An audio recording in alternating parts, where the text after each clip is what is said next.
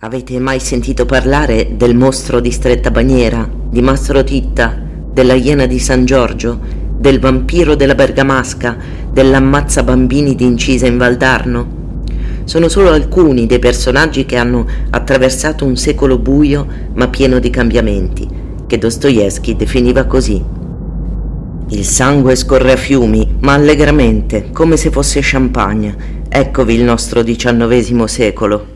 Ripercorreremo tra salti temporali incredibili questi cento anni, tendendo un filo rosso tra gli omicidi più efferati. Prima e dopo l'unità d'Italia, prima e dopo l'abolizione della pena capitale, tra gente semplice, poveri contadini, ricchi notai, nobili decaduti, agli albori della psichiatria criminale e fino alla nascita dell'industria discografica.